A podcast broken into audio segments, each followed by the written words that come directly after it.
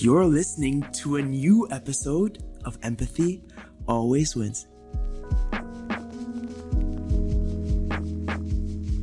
Khalid, thank you so much for joining um, Empathy Always Wins. I was just talking about, yani, it's incredible how, for example, you're in Saudi, I'm in Dubai, like this ecosystem is different than you know many other ecosystems where you just walk around the streets and you know you jump you yeah. bump into someone.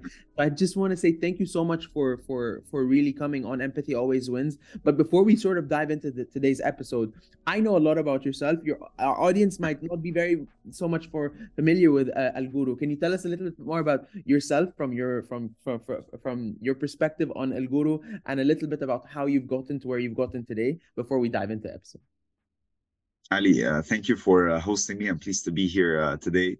Uh, in a nutshell, uh, my name is Khalid, uh, born and raised in Saudi my entire life, originally from Lebanon. I've started, you know, my entrepreneurial journey in 2016, back when I was still at university, with no projection to turn a project that I had in my university days into a company or into a startup. Uh, back then, I didn't even understand and know the ABCs of establishing a company. Uh, but uh, what I knew was uh, uh, solving a specific niche problem in a small network that I had. And this eventually amplified. And I uh, eventually realized and noticed that this problem that I had in Beirut existed not only, you know, where I was trying to solve it, but also on the wider MENA region. so I, uh, you know, I, I launched this project uh, in Lebanon, made a few validations, and then we were fortunate enough to be sponsored and hosted by the Saudi ecosystem uh, with one of the prominent accelerator programs. And then from there onwards, you know, we established the company, and uh, that was uh, what marked and what set uh, the launch, the official launch of Al Gooru. I know you just mentioned right now you know we were hosted or like we were we were we were taken by an accelerator uh would you recommend accelerators to young people? A lot of young people are like, nah, I don't want to give this equity, or nah, I don't want to waste time. Uh, and not to say it's wasting time, but that's the perception of right now, do it yourself sort of means. How, how did the accelerator sort of uh, incubate you, and what are the pros and cons of, of joining an accelerator?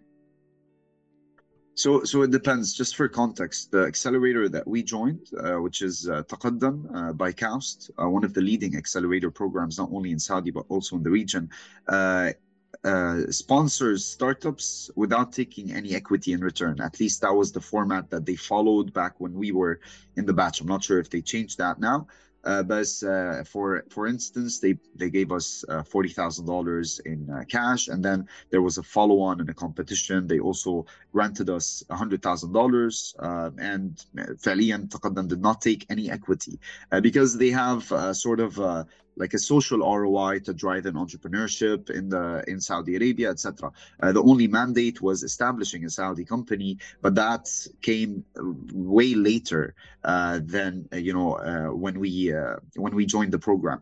Uh, to go back to your question, Ali, and you know very very briefly, you cannot learn the ABCs of entrepreneurship and launching a startup all alone uh, without uh, doing readings, without networking, and without uh, actually learning from veterans and people who have skin in the game, right? You cannot do that. It's very difficult. If you decide to do that, that's great. But the momentum and the speed that you will be moving uh, towards is going to be much slower than if you join a um, you know a university a, uh, a library a source of knowledge that tells you what works and what doesn't gives you enlightens you on what you need to be doing uh, so so briefly, I, I believe accelerators have to be a must uh, to validate فعليا how serious a founder is uh, about his or her startup. Hmm. No, I love that, and I think that uh, you know the programs such as YC, you have Antler now, you have great accelerators and, and VCs that are actually investors as well. They just, you know, it's a program that actually uh, makes uh, sure that what you're building is a product that people want. And I think that that's what I love the most about successful accelerators because uh, their programs are designed to graduate you into someone who can uh, take the right decisions. So absolutely I, I love what you've said there and especially when it comes to different mandates some take percentages some don't i'm, I'm very happy that uh, uh, that that that with the way things were uh, with you, you were able to reach a consensus that made uh, perfect sense. Now, I know that um, technology, the tech industry is one of the most competitive industries. What would be an advice that you would like to give someone who is looking to enter as a founder? What didn't you know that you that you would love to give uh, an advice to your previous self entering this ecosystem? Uh, that's a very good question. I I I'd want to summarize my answers or my answer in, in two parts. Number one, stay as humble as possible. Uh, and it's very easy to say this, but it's very, very difficult to actually implement it. As a founder, uh, you got to start off with, you know, uh, the 100 hats formula, right? You got to wear the hat of a social media manager, a product manager, a content creator, a fundraiser, all of that, right? Uh, how do you how do you balance all of this uh, with your already existing busy life? And stay as humble as possible to serve the customers, to respond to your um, talents or to your employees' requests, uh, uh, to uh, understand your investors' needs, right? And uh, to put in a bold vision. Um, all of that really, really requires you to stay as down to earth as possible and not uh, wear the um, you know, uh, the arrogant founder's uh, hat um, uh, by uh, uh, faking or acting as if you understand everything and you you know everything, right? Uh, I'm, I'm I'm not saying that I wasn't humble in my day one, but I thought that I had it all, right? خلاص, I I watched uh, some videos on YouTube on how to launch a company. I read a book or two, and I thought I, I, I have all the answers that I needed. Turns out, no, I, uh, I still lack a lot of knowledge up until this date, and I'm, I'm humble enough to say this, right? I'm humble enough to say that I'm still making mistakes and I'm still learning by the day. Uh, so this is number one. And number two, definite advice I would give to myself and to other entrepreneurs or people who want to join this ecosystem is read as much as you can. Like I cannot stress on how important it is for you uh, to read and prepare yourself and uh, armor yourself with enough references and resources before launching a venture. Why is that? Because as Reid Hoffman uh, uh describes it, uh, starting a business is like uh, jumping off a cliff and then building an airplane while jumping off that cliff. Right? It's it's that fast. It's a it's crazy. if you, you cannot do both things together unless you have the luxury of time and money. And in most cases, entrepreneurs don't have neither the luxury of time nor uh, nor money, right? So how how can you bootstrap and how can you build for impact and for success with those limitations that you have? My uh, belief and assumption is that you really can do that if you power yourself enough and, as I said, fuel yourself enough and armor yourself enough with the corresponding readings, books, articles, case studies, uh, videos. You have a bunch of those, right? Cover that, cover the ABCs, cover the basics, and then you know pull uh, your sleeves and jump right into it. Is there like one uh, case study or one book that you said like you know for me zero to one for example by Peter Thiel was was was a groundbreaking one and for me blitz Blitzscaling by Reid Hoffman was it's just incredible. Uh, is there one that you know stands out to you especially even if it's contextual uh, for for Al Gooru? Yeah, so uh, uh, Blitzscaling is amazing, but uh, for uh, junior entrepreneurs listening to this, don't read it on your day zero. Please not. it's too early for that.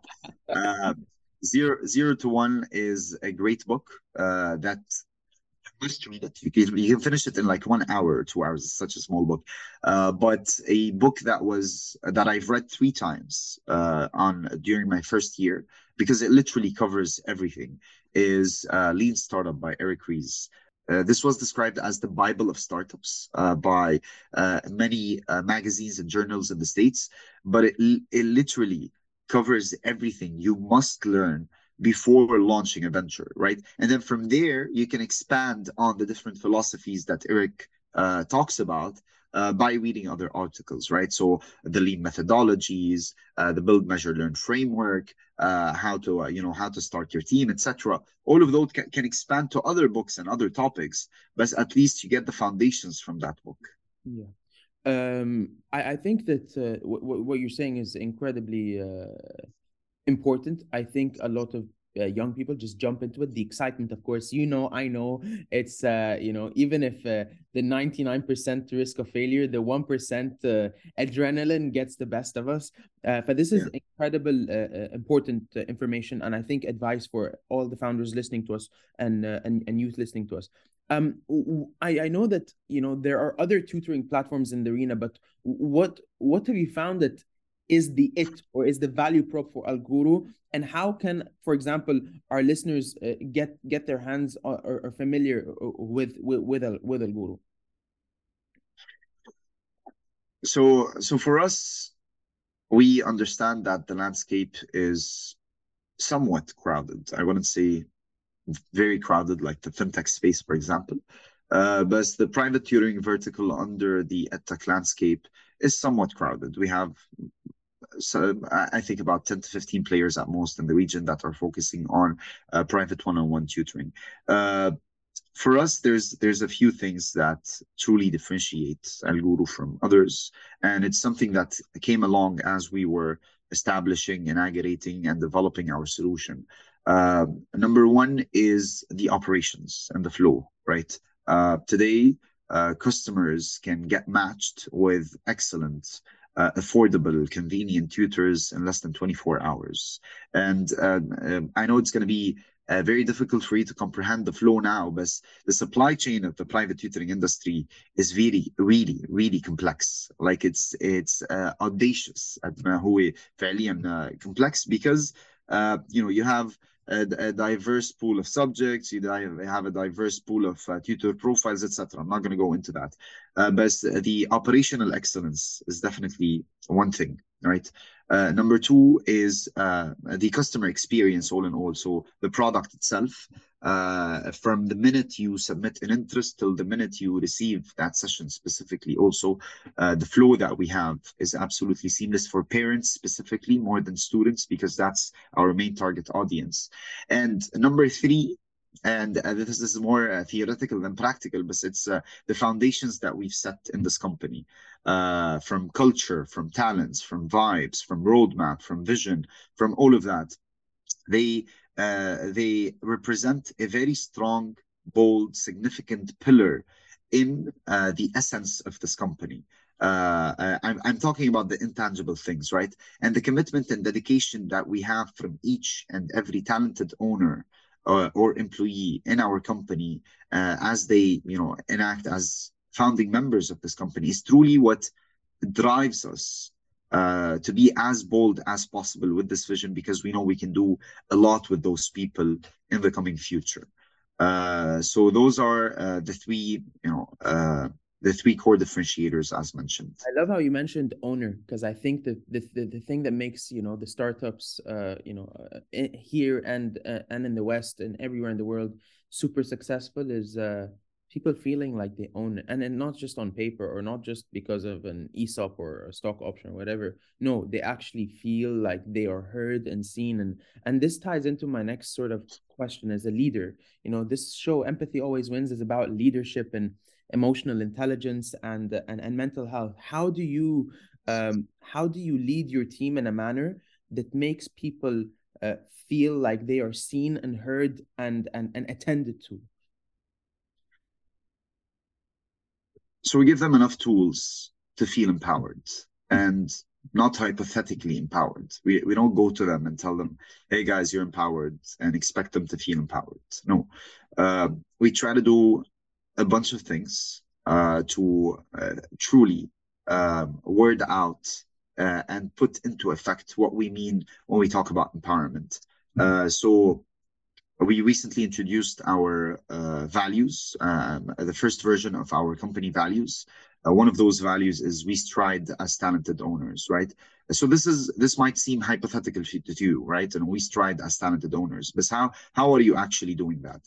Uh, so when you link that and associate it with the flat structure that we have, non-bureaucratic flat structure that we have, where you are actually empowered to make mistakes more than empowered to uh, uh, uh, have have successes, right? Uh, and when you know that we have a culture and an environment that is flexible enough and agile enough uh, to give you what you need to thrive for success, right? Uh, then then and only then will you actually feel that level of empowerment. Uh, it's going to be very difficult for you to see that or touch that or witness that in the first few weeks with us at the company. Uh, but a month from there, two months from there, you will notice that this is the general flow and the general vibe that we give you as part of our DNA.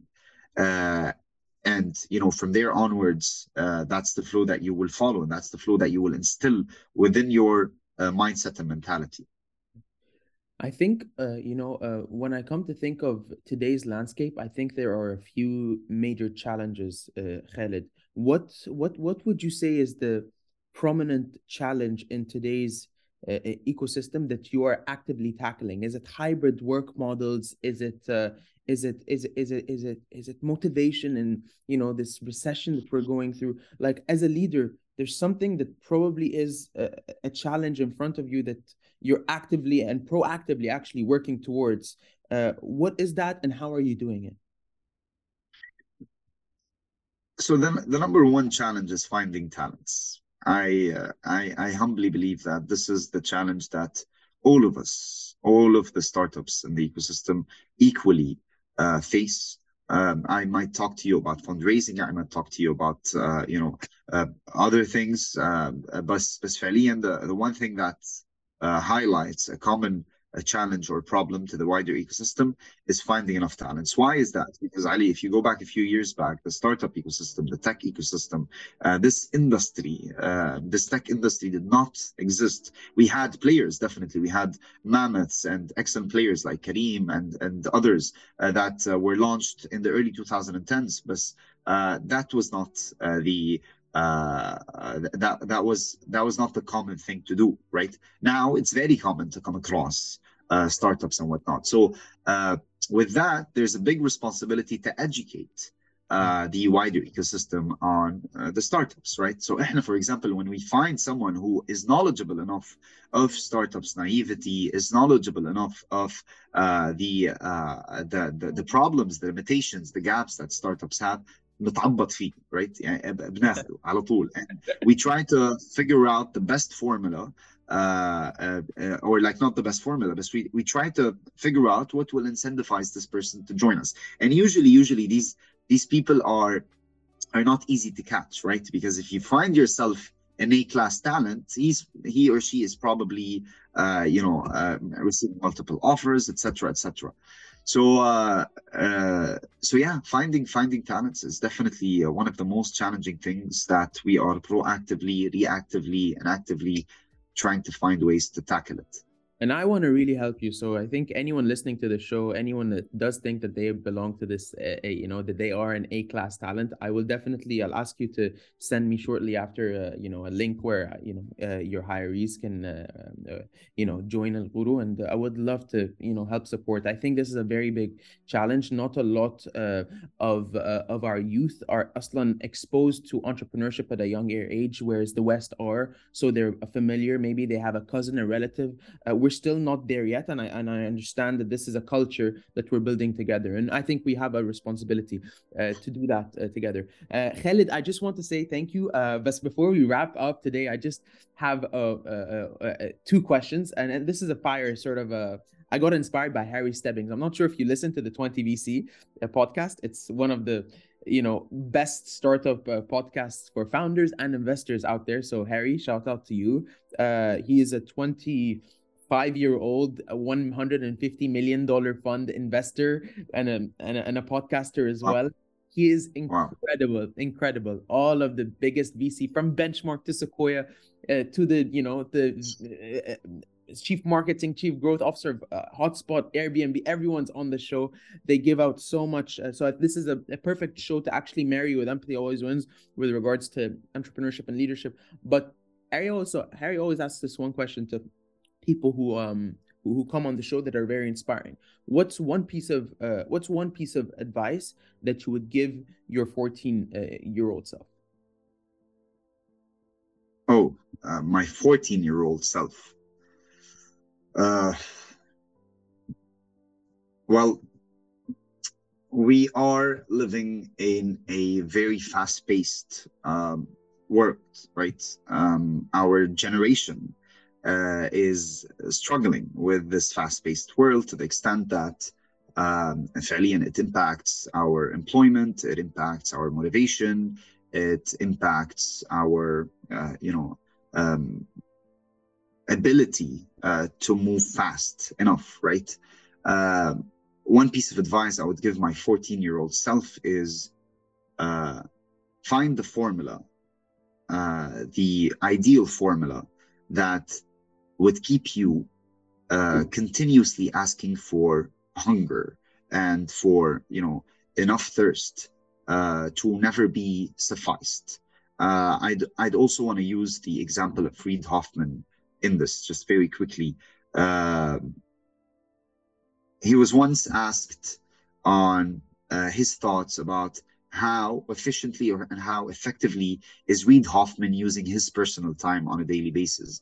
And you would imagine a guy like him to give an easy 150% answer because he sits on multiple successful boards. He has co-founded two of the largest companies in the world, uh, PayPal and LinkedIn, and he's a philanthropist, multi-billionaire, etc. All of that.